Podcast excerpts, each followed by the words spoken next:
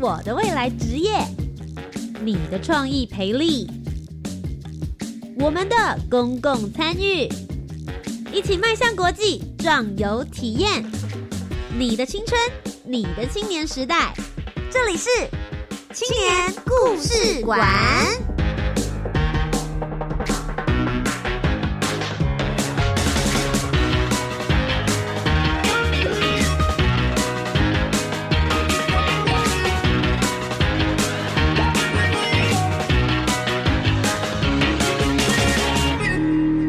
青年，一个故事，改变与感动就从年轻人开始。欢迎来到青年故事馆，每周三晚上的七点零五分到八点钟，在教育广播电台跟你一起分享属于台湾青年的故事。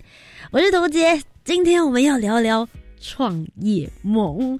我相信有很多的高中生、大学生，甚至是你可能才刚出社会，你就是觉得我不要当社畜，我不要每天自己。上班打卡，然后下班的时候拖着疲累的身躯回家，不知道是在为谁赚钱。我人生就是要为自己打拼。但是创业真的这么简单吗？身为一个假性创业人，就是我本人啦，我是自由工作者。可是我其实就是等于某种程度来说，我是自己的老板。我就觉得天哪，其实自由工作者是最不自由的，老板其实才是在公司里面。做的最累的那个人，他都不用上班打卡，下班也不用打卡，因为他二十四小时都在上班。今天我们就要来听听这个的创业故事呢。其实我觉得蛮有趣的，他的创业跟你我都有一点关联性。你是高中生吗？你现在在想着未来要念什么科系吗？会不会担心踏错步之后步步错呢？选的科系到底是不是你喜欢的？你未来真的要做这个工作吗？今天为大家邀请到的是明灯老师，我们欢迎的是启梦的创办人 Courage 许匡义。Hello，各位听众朋友，大家好，我是启梦的创办人许匡义，启发的启，梦想的梦。那我们呢是在帮助高中生探索科系，找到适合自己的生涯方向。今天真的是为大家邀请到了明灯。如果你自己真的不知道你未来要做什么，我相信一定有很多人想说：“我才高一耶，不用这么快开始想吧？”真的吗？也许你开开始起步喽。我们就来听听今天的专访单元，为大家指引未来的明路。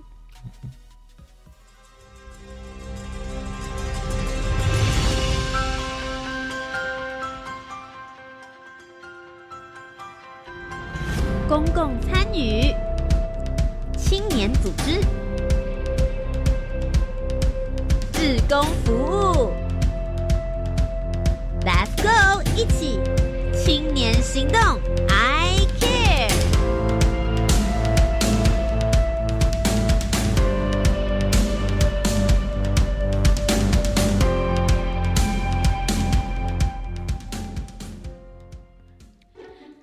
今天的专访单元为大家邀请到的就是启梦的创办人 Curry。Hello，各位听众朋友，大家好。相信呢，如果你是呃今天我们的教育广播电台忠实听众朋友的话，应该还蛮常听到你的声音。就各大节目争相邀访的创办人，不敢不敢不敢不敢。我刚刚前面的开场，你有觉得有够中肯吗？哇！有有有有有，我们有两个方向嘛。第一个，你我们先快速的帮大家解答。请问你觉得创业简单吗？超难。比方说，像我现在的奈，就是未就是未读的讯息有大概有一千多个吧，哇，很多哎，超多的。这好有临场感，因为他现在就在我的正对面，拿起他的手机就说：“天哪，一千多的讯息回不完。”真的，而且我刚刚在受访的时候，其实讯息就一直跳出来，然后我就开那个勿扰模式，太可怕，太可怕！真的是二十四小时都在工作吧？是啊，真的，怎么样都在想说，怎么样可以让自己的事业变得更好。再加上你的事业又是跟教育有关的，就更不是只是自己的事了而已，对不对？主要是因为最近刚好是一个风风尖浪头上，因为最近这个一零八课纲上路之后，有所谓的学习历程档案。嗯，那学习历程档案等于说从高一就要上传跟科系有关的东西，哎，现在这落差很大了。以前是高三的时候才需要准备，现在从高一就要开始上传，所以现在的需求量超多。像我今天就收到好多老师的邀请，还有家长会长说，哎，什么时候可以来我们这学校演讲等等的，就有点应接不暇这样子，好可怕。所以我们今天能够邀请到 Curry 来到我们的节目当中，他真的是百忙之中抽空前来为我们指引一条人生的方向。没有没有，是因为美女主持人的邀请，一定要来一下的。好了好了，我们这个开头的寒暄跟客套已经差不多到这边了，对对，可以了可以了。听众朋友一定会说啊，到底期末呢？到底在做什么了？我们今天呢就请 Curry 好好跟我们介绍一下。我们刚刚讲到了创业，又讲到了教育，还有提到了高中生，这三个共同的集合就是启梦。你们在做些什么样的服务呢？嗯，好，跟听众朋友说明一下，启梦呢是一个教育组织，那我们主要在帮助高中生探索科系。那我们有什么特别的呢？就是我们有一套系统化的探索方法。什么是系统化呢？它其实有三个阶段。首先，我们会带着孩子求广，让他广泛认识科系有这么多的选项。因为我们发现啊，很多的高中生其实不知道科系原来有这么多种。像是，哎，主持人你知道吗？像是教育相关的科系有几种呢？猜猜看，教育相关的教育相关的科系哦，嗯，我猜三十。哎，答案更多，有四十四种。四十四种这么多，可是你看，我现在所有听众朋友，你们心里面啊，可能只有觉得只有七种八种，嗯，那是不是不知道，可能就错过了？对对，所以，我们第一步骤就是带着孩子求广，让他知道说，原来科技选项其实比孩子心里面知道的还要多。嗯，第二步骤呢，我们会带着孩子求深，深入了解科系的美丽与哀愁，因为我们发现啊，很多孩子啊，对科系都有过度美好想象，所以有时候呢，更深入的了解的时候，发现哇。跟自己想象的不太一样，就是求生美绿哀愁。嗯，最后一步骤呢是求透，我们会协助孩子厘清这个科系跟他自己是 match 的，也就是他期望他未来发展的，所以就是求广、求深、求透。嗯，那我们这样的架构之下，我们研发出不同的课程模式跟服务模式。比方说，如果比较被动的学生的话，我们有科系探索的家教班。等有老师一对一陪伴孩子探索，这个是比较针对被动的学生。那如果是比较一般的学生，就是像高一高二还没有探索过科系的话，我们比较推荐的是科系探索的团体班。嗯，透过有一点像是这个科系探索的补习班这样的感觉，那就透过我们两个月的时间陪着孩子完整的进行探索，这个是团体班。最后一种呢是高三学生已经很忙。来不及了，嗯，所以我们有这个科系探索的工作坊，等于透过一天的时间教学会，呃，教学生学会探索科系的方法，等于给钓竿。所以，我们有这三种不同的服务模式。我其实还蛮好奇的，因为你刚刚提到了求广、求深、求透。对。那其实像第一个求广，光是我们刚刚提到说教育类的科系，你说就有四十四种。我可是求广，我要花多少时间才有办法让孩子们知道，或者是现在正在收听的高中生，他们会想说啊，我我我是要看多久才可以看完这些科系啦？这个其实有个诀窍，那跟各位听众朋友分享，就是科系全台湾有两千八百一十八个。超多，那你从高中第一天开始探索，探索到最后一天也探索不完。对啊。所以，可是呢，这个科系啊，它有把它相似的科系分成一小组、一小组、一小组。这个一小组叫做学类。嗯。学类的话，类别的类，那总共有一百二十五种学类。好，那这一百二十五种学类呢，它又把它分相似的分成一大组、一大组、一大组的话，就叫学群。学群的话，可能很多听众朋友就知道，像是管理学群、社会心理学群等等的。所以我在引导学生探索的时候，会怎么探索呢？就是比方说，我会先从学群开始，因为学群只有十八种嘛，对不对？那他比方说探索完管理学群的时候，发现，嗯，管理学群我看完这个大概资料，发现，诶，我没有想要往下探索了，那他就不用再深入往学类或科系的方式方往下探索。嗯，那如果比方说学生看完这个社会心理学群之后，发现。哇，这个就是他想要的，那接下来就可以往他下面的学类去探索。嗯，所以我们是有点像是金字塔的感觉，从上到下这样子慢慢的往下这样子。嗯，不过其实我像听到刚刚这些服务内容之后，我觉得很好奇。其实不论是在国小、国中、高中，感觉好像都有一个很类似的学校部门也在做差不多的事情。你们跟他的分别，也就是。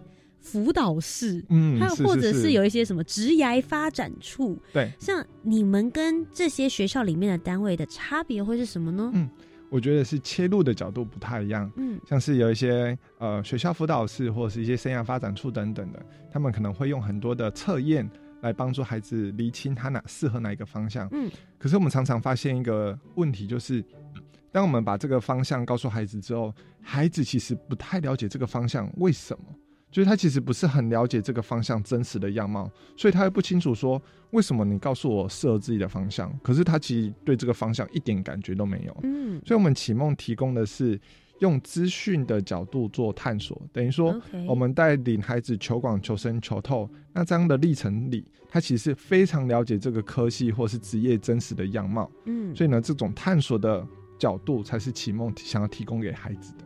嗯。嗯，因为我觉得，其实有很多人说，你大学念的科系，也许跟你真正毕业出来的工作不一定一样。嗯是可是像我自己平常也有的时候会去学校里面做演讲，我就是标准的那一种，我选择的科系是我未来就是对症的职业。嗯我本来大学就念大众传播，啊然后我就念广播电台，然后我现在在广播电台工作，嗯我就觉得，如果你一开始就可以选择你喜欢，然后你嗯擅长，你自己决定要走的方向，嗯这不是一个加成的好处吗？是是你的人脉关系、你的专业技能都在同一条路上，嗯这就是很像你打电动的时候，对，你就是都在同一个职业等级嘛。嗯，对对对，对 不断的那个升级，对你一转、二转、三转，不是就会一直爬上去，这样不是很好对吗？对对，但哎、你真的走错路的话，会有什么样子？你也许可能会多花了一点点时间。我们就来听听一个例子、c u r r y 你自己就是选错的，是不是？对对对，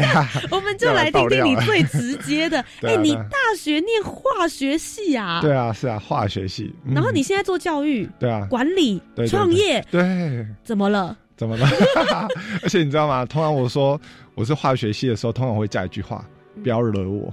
好可怕！你你包包里面等下是不是会拿出什么东西泼我？对 对对，是啊是啊。那想呃跟听众朋友分享一下，我为什么会有这么大的转折呢？主要这个、这个其实有一个概念，我觉得我真的掉入这个东西，叫做假性自愿。什么叫假性自愿呢？就是其实我在高中的时候成绩非常好，嗯就是我那时候班排大部分都第一名，那我后来也也全校第二名毕业。然后其中有一个科目非常的高分，就是化学这一科。我化学这一科拿过全校第一名。那那时候我就会觉得说，诶，化学都已经考那么高了，而且我也很喜欢学习啊，好像未来读化学系好像就是好像天注定的，嗯好像这就是我的天命真女一样。嗯可是没有想到我读化学系的时候，我才发现，我大概而且很印象深刻哦。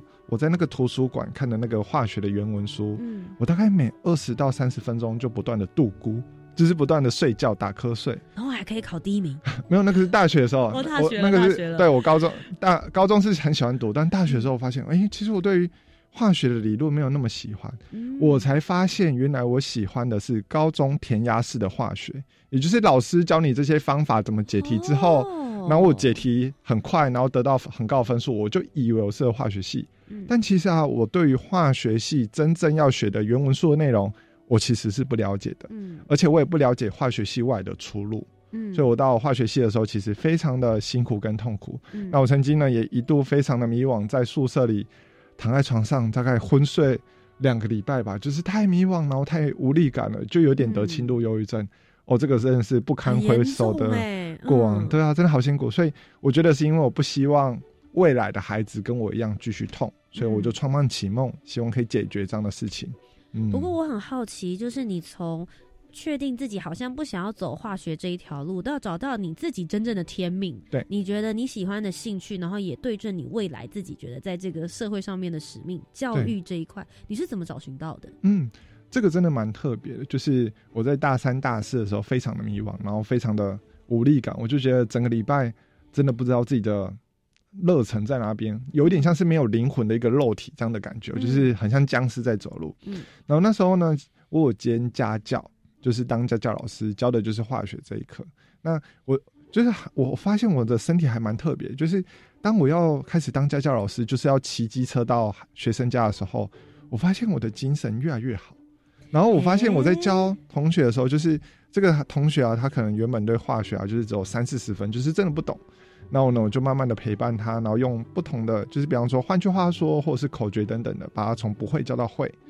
我发现那个在教学当下，其实我的身体的 energy 是最高的，就我发现非常快乐，而且家教完的时候结束了之后，我发现那个刹那是我觉得整个礼拜身体最快乐，就整个身心灵最快乐的时候，我就发现说，原来啊，我喜欢陪伴学生，嗯。然后原来我喜欢就是有耐心，就是慢慢的引导学生，嗯。所以我就发现，哎，我身体竟然有这样的生理变化，所以我就知道说，哇，原来我是真的适合陪伴学生，然后往教育这一条路发展的。嗯。嗯。不过，其实，在现在的呃国中、高中，也就是所谓的义务教育的这个历程之中，现在大家有一些比较大的变动，然后要去对。适应它，就是一零八课纲。课纲，对，我相信，其实还是有很多的家长，也许到现在还搞不清楚到底这是怎么一回事，回事我应该要怎么样子来应应。那我觉得更不用说是学校的老师，嗯其实他们也蛮措手不及。对，如果连大人们都措手不及，更不用说是国中生、嗯高中生们，大家好像也只能够顺应这个的对转变对。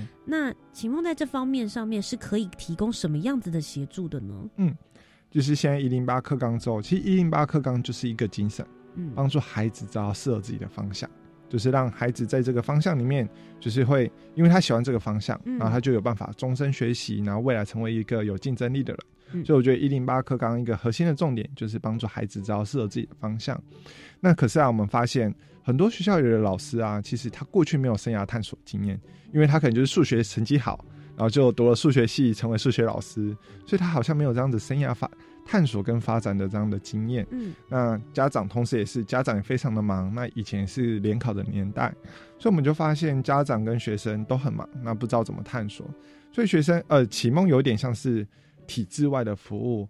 当如果你的孩子需要探索的话，那我们可以协助你，那就是像刚刚陈所说的，就是有家教班、团体班跟工作坊，那就看看你的需求是什么，那我们启梦等于说等于说就可以提供这样的服务。嗯。嗯，其实你们是从二零一七年的时候开始成立嘛，然后一直到去年就是二零一九年了，参加了教育部青年发展署的 U Star 创新创业计划。当时为什么其实自己创业继续做就好了？为什么会嗯想要来参与这个计划的原因？嗯，是因为启梦开始创立，就是我是一个，我我其实是一个非常普通的人，对我就跟一般的观众朋友真的都一样，就是一个非常普通的人。嗯，所以其实，在创启梦的时候，我不知道什么是创业，然后我也不知道什么是商业模式等等都不知道。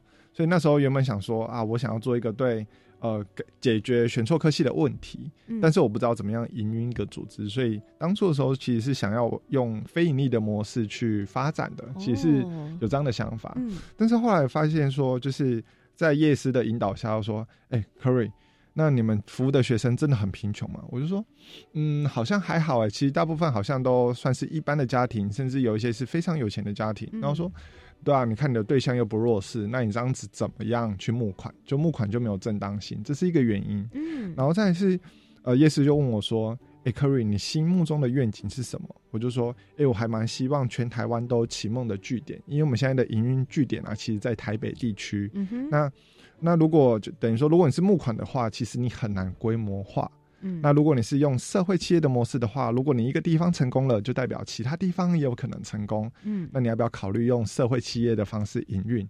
那我就觉得说，哎、好像不错哎。如果社会企业在台北成功了，那我们搞不好可以有启梦台南、启梦台东、启梦花莲。哎、其实我是非常乐见其成的这样子。嗯。嗯，所以其实 U Star 真正帮助你的地方是去厘清你的商业商业模模式这没一块。有错。其实有很多创业的人不太嗯。清楚，可能就像科瑞一开始二零一七年的时候，你一定不知道什么是完整的规划啊、整理，其实就是一个理念。对，说老实，以你刚刚在讲的那个感觉，你就是一股热忱教育啊！我希望孩子不要走错路，我希望他们可以找到跟我一样，我想要终身奉献我的热情，然后燃烧我生命的一个职业。对，你其实很单纯是这样想，但他真正要能够落实下来，变成能够温饱你，甚至是温饱这些帮助你一起做这些教育的伙伴，他嗯还是必须要有一个很完整的的制度。制度，对不对对？对，我想要请你帮我分享一下这些，因为其实真的有很多的想要创业的人，他们对嗯这一块东西是没有什么概念，也不知道应该要从何开始来下手。是，嗯，我觉得这一块 U Star 真的帮助了很多，因为呃，也跟各位听众朋友说明一下，U Star 在申请的时候要写所谓的企划书。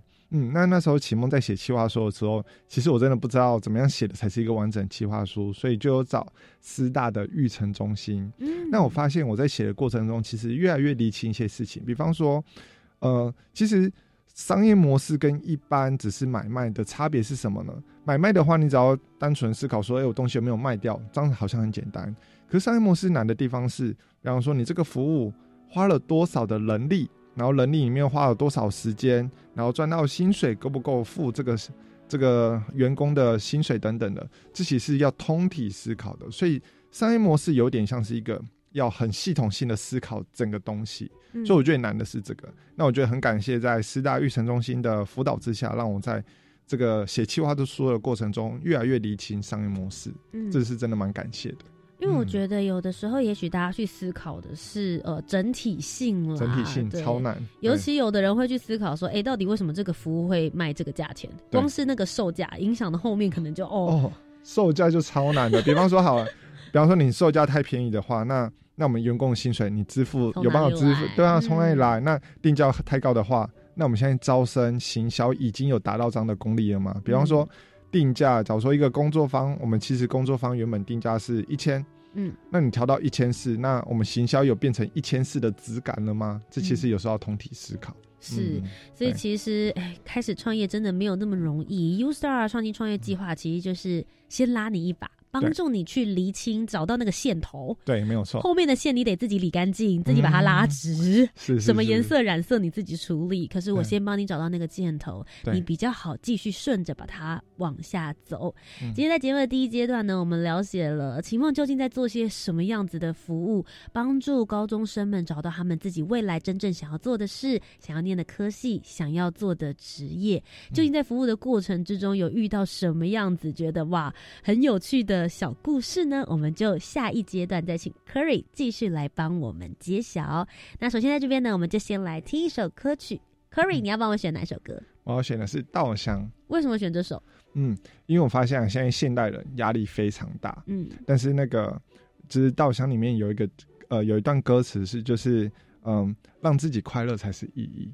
那我觉得这个呢，就是我觉得其实我们每天在忙什么，不是就是追求未来的快乐跟幸福嘛？那我觉得有时候我们忙到不知道在忙什么时候，可以回想一下你真正让你快乐的事情是什么，然后去记住它，找到了让你自己真正快乐的事情。接下来就来听这首周杰伦的《稻香》。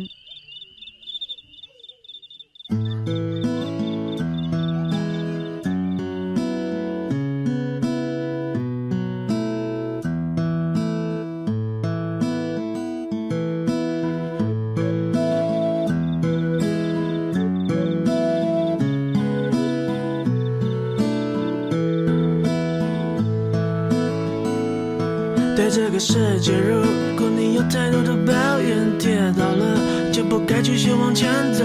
为什么人要这么的脆弱堕落？请你打开电视看看，多少人为生命在努力，勇敢的走下去。我们是不是该知足，珍惜一切，就算没有拥有？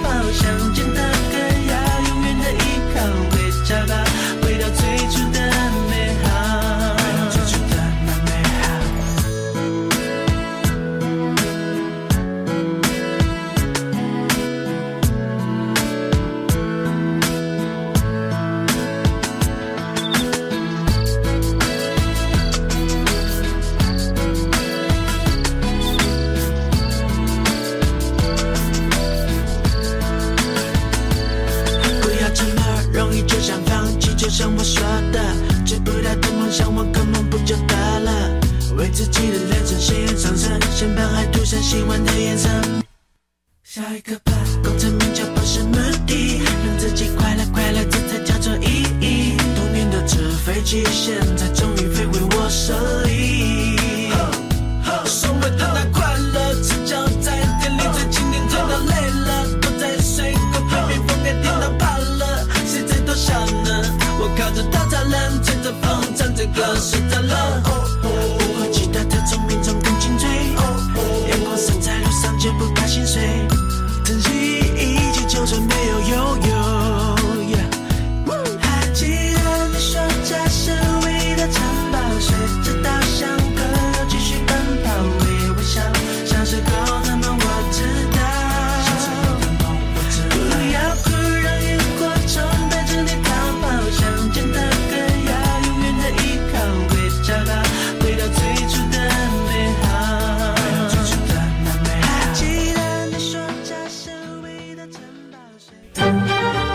首台湾的歌，听见真挚动人的旋律，听见歌曲背后传唱的生命情怀。我是主持人刘美莲，每周日下午两点五分到两点三十分，欢迎收听台湾音乐哆来咪节目，一起听见台湾经典的好音乐。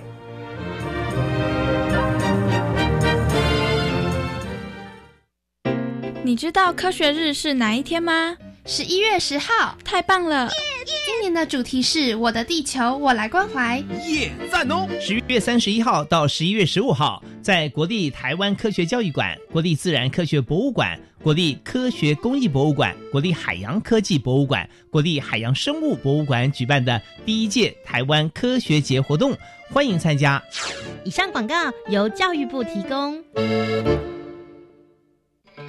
我一直觉得小朋友们带给我的比我给他们的还多，动力来源变得很纯粹，充满笑声和理想的方向。每一次服务相遇的感动与祝福，都是彼此无形的礼物。鼓励青年对自己所关注的议题展开服务行动，奖励青年自组团队参与志工行动计划，全年度受理申请。以上广告由教育部提供。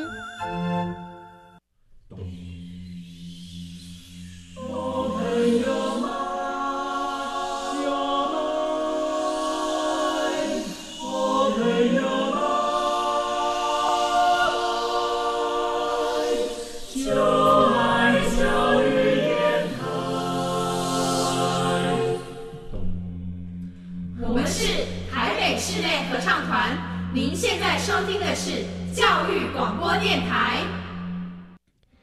欢迎回到青年故事馆，我是节目主持人涂杰。今天节目当中为大家邀请到的是 U Star 创新创业计划所辅导出来的启梦创业团队。Hello，听众朋友，大家好，我是启梦的创办人许匡义 Curry。Curry 在刚刚第一阶段节目当中呢，跟我们分享了究竟他的创业的内容在做些什么样子的服务。如果你是高中生，或者是你们家里有高中生了，对不对？不论你是哥哥姐姐、弟弟妹妹、爷爷奶奶，好不好？大家都可以呼朋引伴来听一下。我觉得这一集会对你的人生未来、职业方向、科系都会有很大的帮助。那其实我还蛮想要问一下 Curry，你在辅导的过程之中，从二零一七年一直到现在，你们大概有没有帮助了多少的孩子？你们有算过吗？目前加起来大概有一千四百多位。这么多，对，一千四百多位，有没有让你自己觉得印象特别深刻的事？嗯，有一个学生，他是中山女高的小提，然后这个是我亲自带的家教班的学生，然后他的故事还蛮让我印象深刻的。嗯，那我就分享这个故事喽。好，那当初小提来报名的时候，是他高二的时候，嗯，然后那时候呢，他就那那是他妈妈转述的，他就说有一次啊，小提就是呃，他每天都在读书考试，好像今天好像就是为了明天的考试，后天的考试就是这样子在读书，然后他就有一天拿背着书包，然后就走到了中山女高的校门口，然后就发现、哇，压力真的太大，他就崩溃哭了。然后他那时候就跟妈妈说：“诶，妈妈，我今天想要回家休息。”然后妈妈就说：“好，那我就带你回家休息。”可是没有想到回家的时候，就是他爸爸知道了，然后他爸爸就很很生气的敲桌子说：“诶，小 T，你这个你是学生，你的本分应该是在学校读书，你现在怎么可以回家休息？”然后他妈妈就非常的不知道该怎么办，就是一方面小提需要休息，一方面爸爸觉得说：“诶，小提应该要去读书。”嗯，然后这时候他这个妈妈蛮幸运的，她前一天刚好得到启梦创办人的名片，就是我、啊，就是你本人。对对，所以他他就打电话跟我说：“哎，那个，哎，请问是启蒙创办人吗？然后他的孩子怎样怎样？”然后说：“哦，好好好，那没关系，我们先约一个咖啡厅跟孩子聊一聊。”嗯，所以我们就约了隔天的下午就在咖啡厅坐着。那坐的时候呢，我就跟这个小提聊一聊，我就发现说：“哎，这个孩子的特质有什么呢？”我聊一聊过程中，我发现他其实很喜欢国外文化。嗯然后喜欢有挑战性的事情，也很喜欢团队合作。那我就跟他说：“哎、你知道这些特质很符合一个科系吗？叫做国际企业系、嗯国际系。”然后那时候小提就说：“哈，这个是什么？”所以这个其实是一个很典型没有求广过的孩子，嗯就是他不知道原来科系有这么多。那我我后来呢，也真的就开始带他的教教班，就是两个月的探索教教班的课程，嗯就是求光两次、求生两次、求透两次。那这个在带的过程中呢，我甚至也有邀请到国际企业系毕业的学长，然后在国际企业 UBS 国际的这个银行工作的学长姐回来跟这个小提分享。嗯然后在呃探索完之后，发现诶，国际系真的是小提他想要追求的。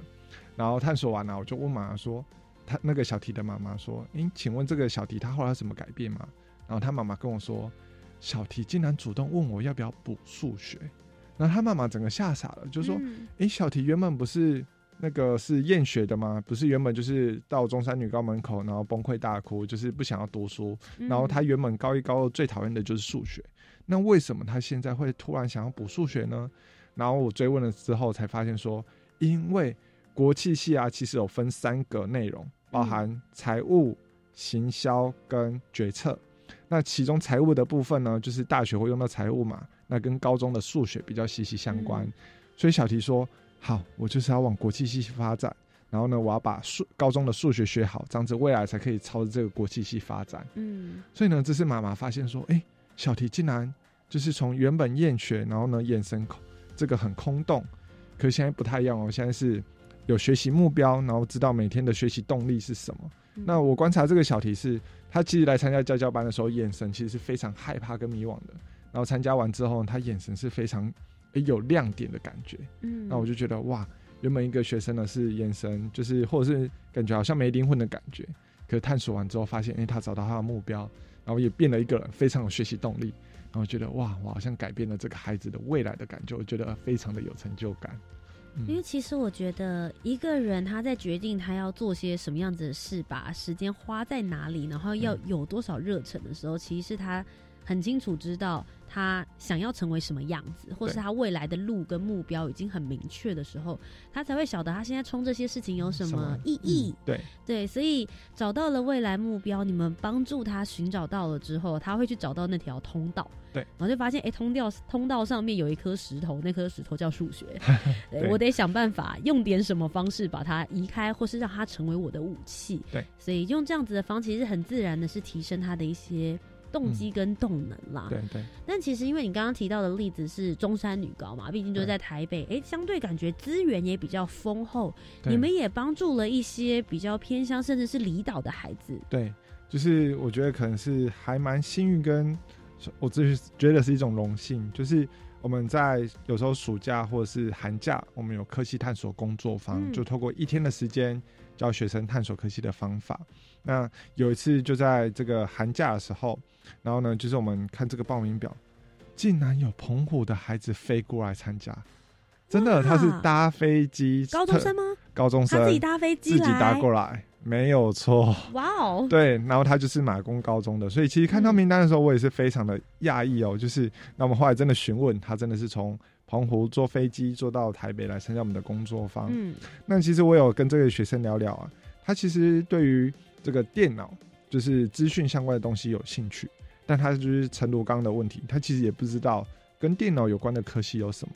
然后他参加完工作坊之后，他就发现他想要往资管系发展。嗯他原本也其实不太知道资管系是什么，然后我们在看他的这个孩子特质的时候，就给他一些建议，然后他也照着我们建议去探索，找到了资管系，嗯然后他就诶、就还蛮，他就觉得很值得，就是从澎湖飞过来台北参加活动。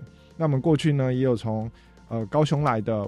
屏东来的、台东、花莲都来台北参加活动，嗯我真的觉得我当我看到那个从哪一个学校来的时候，哎、全台湾各个地方都点了，我真的觉得哇，是一种荣幸，嗯跟也是一种骄傲，真的。我其实还蛮好奇，因为你嗯们有提到说你们是这个求广、求求生生、求透嘛？对。那可是你们自己本身其实也只念过某几种科系，或者比较熟某几种。那就你们自己公司内部的教育训练，或者是来协助志工啊、工读生等等之类的时候，要怎嗯么样可以让他们能够有足够的知识量，或是对科系的了解，能够带给这些孩子们呢？嗯那首先跟各位听众朋友澄清一下、哦，我自己把启梦这个科系探索定位是一种专业，嗯，因为等于说这个引导其实会引导，诶、会影响孩子的未来。是，所以其实我们启梦呢几乎没有用自工，因为我觉得这种是一种专业，所以要么的话就是成我们的兼职伙伴，要不然就是我们正职伙伴嗯才有这样的引导能力。嗯，那其实我们在每一个培训的时候都，每一个培训下来都要二三十个小时，至少。嗯，对，等于说我们自己有一套呃很完整的系统。很完整的系统跟师培。那嗯每一个人就要从球馆开始培训，球生开始培训，球头开始培训，嗯所以这个整个培训下来要走非常久的时间跟累积。除了启梦里面现在的人之外，你们会邀请夜师吗？因为你刚刚有提到说，其实是要让孩子了解了这个科技在做些什么事情之后的下一步是让他晓得这个工作环境在做什么。嗯嗯，我们有求广、求深、求透嘛。嗯那球深、求透的部分呢，有时候我们会邀请夜师，就是在职场工作的达人回来分享。嗯因为我们过去有发生一个案例，就是学生他很喜欢这个大学科系哦，可是他竟然不喜欢大学的工作，呃，不不喜欢这个出社会的工作。哦，比方说好了嗯有一像我之前有一个也是教教班的学生哦，他很喜欢画画，他也很喜欢设计，嗯他未来就真的打算去大学里面学这个设计发展。然后我就说，哎、那你那么既然想要往设计发展，那你真的有打算往设计的工作去工作吗？他说没有。然后就说为什么？然后说哦没有，就是我就我后来才发现，他其实想要在大学读设计系，他把它当做兴趣的学习。哦，对，就是他没有打算把这个当饭吃，他就纯粹学兴趣。那我就发现，哎、这个真的不行。嗯，所以我们就发现说，孩子有时候对科系、大学有可能是喜欢的，但对职场上可能不见得那么了解。那我们会希望说，应该说比较完整的思考是，孩子同时了解科系，也了解职业，这样在思考的时候会比较全。面一点对对对。我想问一下，像刚刚你提到的这个状况跟问题，为什么不行？如果说他今天念这个，他就是觉得很快乐，那也许他在大学里面，他因为兴趣使然，所以他有动机去把它学好，最后他成为他的技能。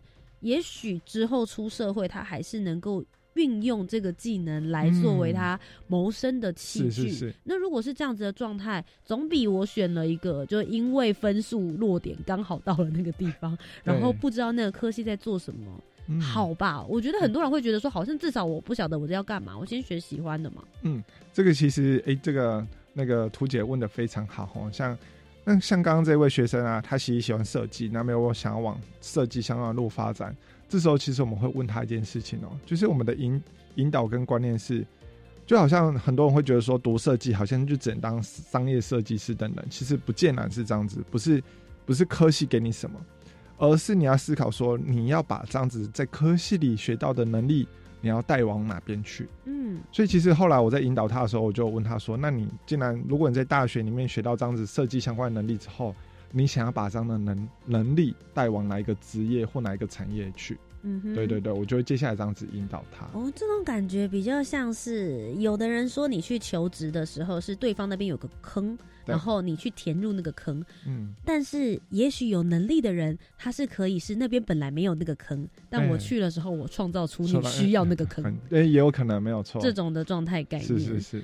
我觉得其实职业发展是一个还蛮有趣的话题，即使是说你出社会之后的、对啊，，其实也是一直需要跟讨论的。面临也许你想要中年转职，我本人 假设你想中年转职啊，就是哎、诶人的兴趣其实还是会有一直的在去做改变。那其实我会想要问一下 Corey，听起来就觉得哦一路辅导一路顺遂，很有成就感，然后又觉得哇，我今天做的这个教育真的帮助了很多台湾的高中生们。那创业从二零一七到二零二零，现在四年的时间了。对，有没有遇到真的让你觉得说啊，创业维艰，白手起家，觉得哦，真的过不去的难关跟挫折？哇，我觉得过不去的难关挫折，几乎天天都有。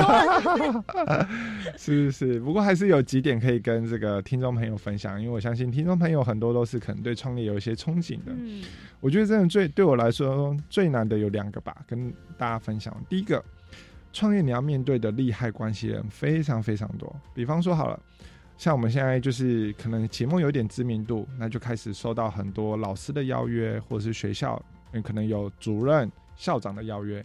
那时候当这个校长打电话给你，那或者是传讯息给你的时候，其实对我来讲，我真的要把每一封讯息好好的对待。对，而且要把它记录下来，不能说，哎、你不能没有回讯息，这其实是非常失礼的一件事情。所以像我这个，我同时，比方说我今天好，我今天可能面对的人就有三四十位，我三四十位都要留讯息了。哇塞！所以，所以，所以，其实来对我来讲，秘书了吧？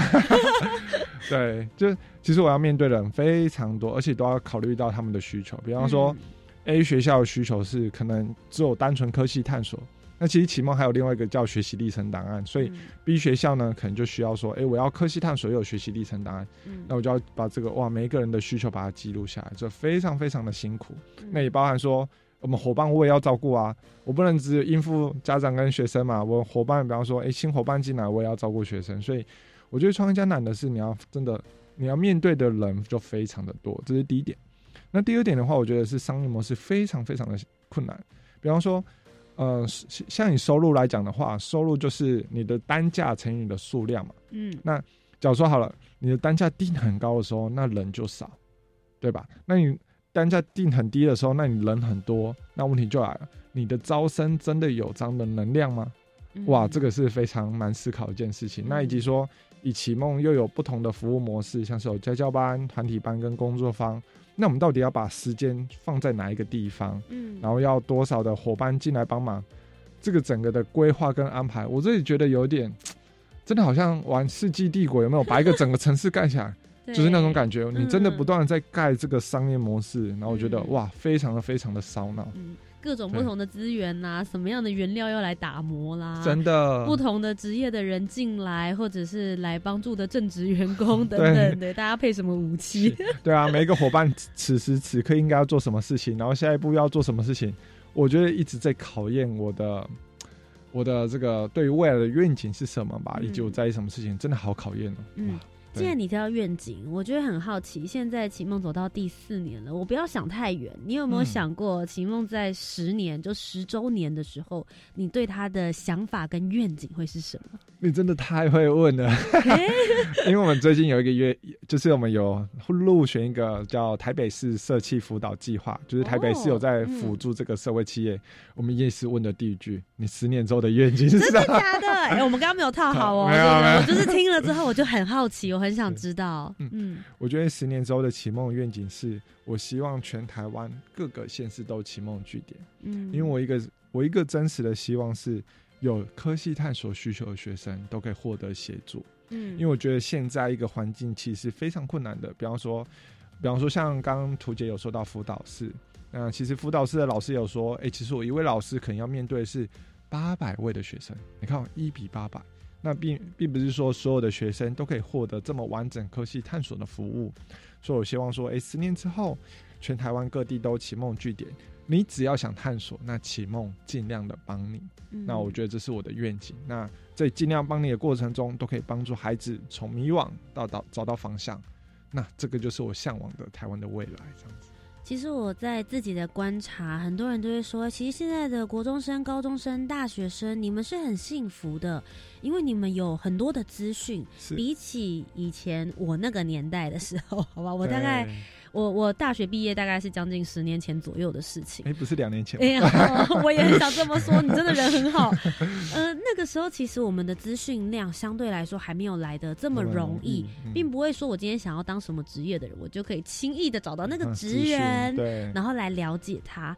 但很多人就会想说，哎，他们资讯大爆炸的时代，我觉得反而会让大家更迷惘。哎，你们知道什么叫选择性障碍吗？啊，对对对，没有。我本人就是这种状态，就会觉得，哎，好像。每一个都很好，反而会觉得更迷惘。对，不知道如何选择才是真正适合你的。有时候寻求专家的协助，其实反而更容易让你节省时间，然后很快的去抽丝剥茧。我会觉得未来这种事情啊，有时候真的是就是差一个决定。嗯嗯，其实我有时候也觉得说，启梦，我自己在想啊，启梦，我自己有时候虽然有。有时候的确需要有一点专家味道的感觉，那我觉得更多的时候像一个大哥哥大姐姐，嗯嗯，因为我们这些启梦老师啊，或者是我们的讲师等等，其实也经历过这些选择科系的过程。那我会觉得启梦不是这种高高在上，不是，而是我们陪伴在高中生的旁边，陪着他一起探索。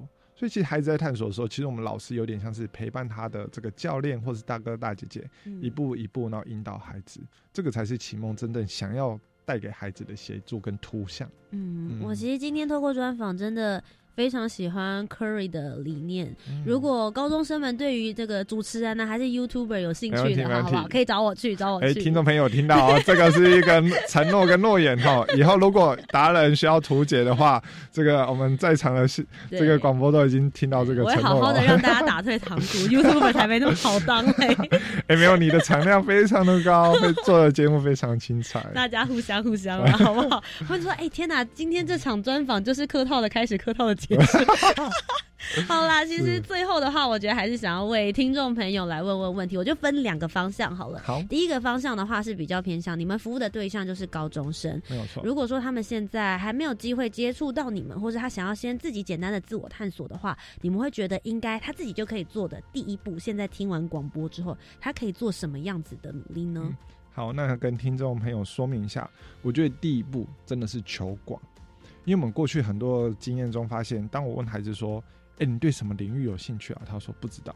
那这个不知道原因，其实最根本就是孩子从小到大，比方说国小、国中或者是高中，他其实根本没有接触过各个领域的活动，所以我会建议，不管是高中生或者是家长，其实要鼓励孩子去尝试各个领域的活动。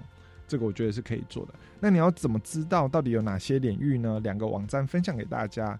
第一个叫做 Caligo C O L L E G O 就是 college，然后 go 的感 ColleGo。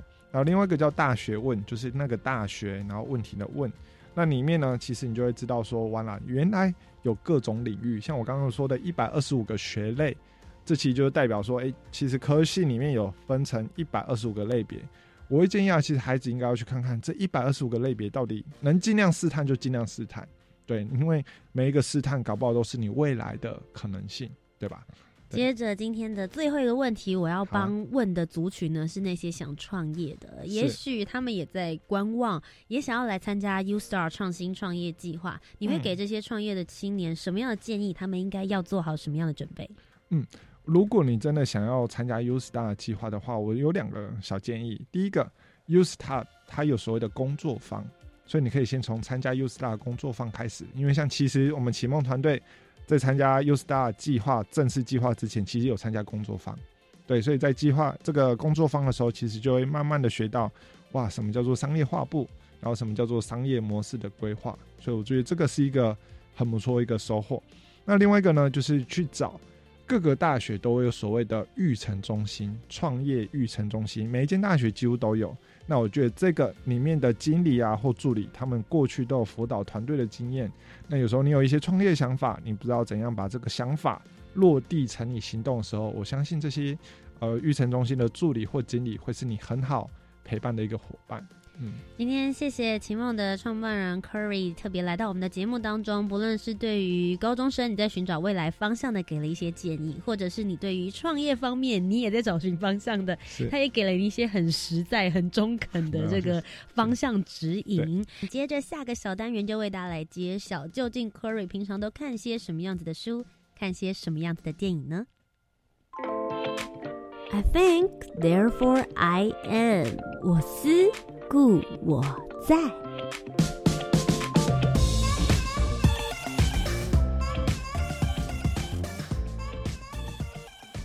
Hello，各位听众朋友，大家好，我是启梦的创办人 Curry。那今今天呢，我要推荐给大家这一本书呢，叫做《创业实战全书》，然后它的副标题叫做“以科学方法避开九十九 percent 创业陷阱”。那为什么会推荐这一本书呢？是因为这本书真的蛮特别，是有一去有一次呢，哦，我生日那一天，那我女朋友陪着我去逛那个成品书局，然后她就说，哎、那个要送我一本书当做生日礼物，那我就走到这个创业的柜台就看看看，我就发现这本书真的，哎、它的标题太吸引我，就是科学方法避开九十九 percent 的创业陷阱。然后一看的时候，发现这一本我自己的感受，我真的觉得这一本有点像是创业界的圣经。就他真的写了很多，我觉得对于创业家非常实用的建议。比方说，好，创业初期啊，其实我们创办人应该要把时间花在确认这个创业的问题它的品质如何，然后以及你的方案到底是不是真的是针对这个创业的解决问题。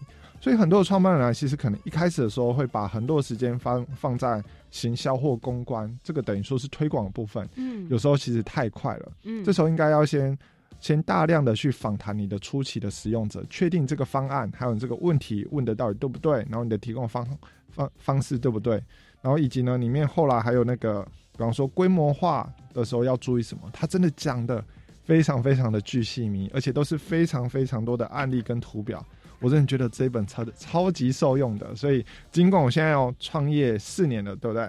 那我看这本书还是非常的受用，所以我就想说，哇，如果在创业初期就可以看到这一本书，那应该可以学到很多很多的东西，那就分享给听众朋友。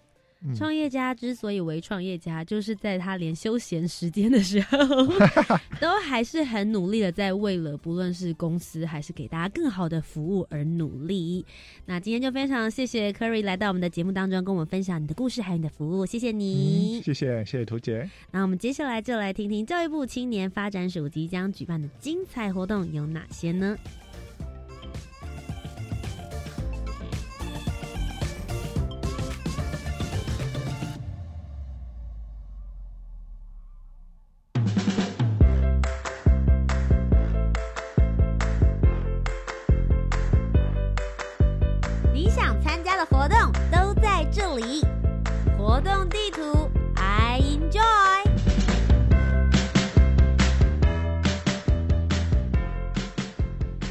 To I enjoy 跟大家分享教育部青年发展署即将举办的精彩活动。首先呢，是一百零九年青年社区参与行动二点零 Change Maker 的计划成果展，即将在今年的十二月五号以及六号这两天，在台北华山一九一四文化创意产业园区中四 B 这个场地呢来做进行。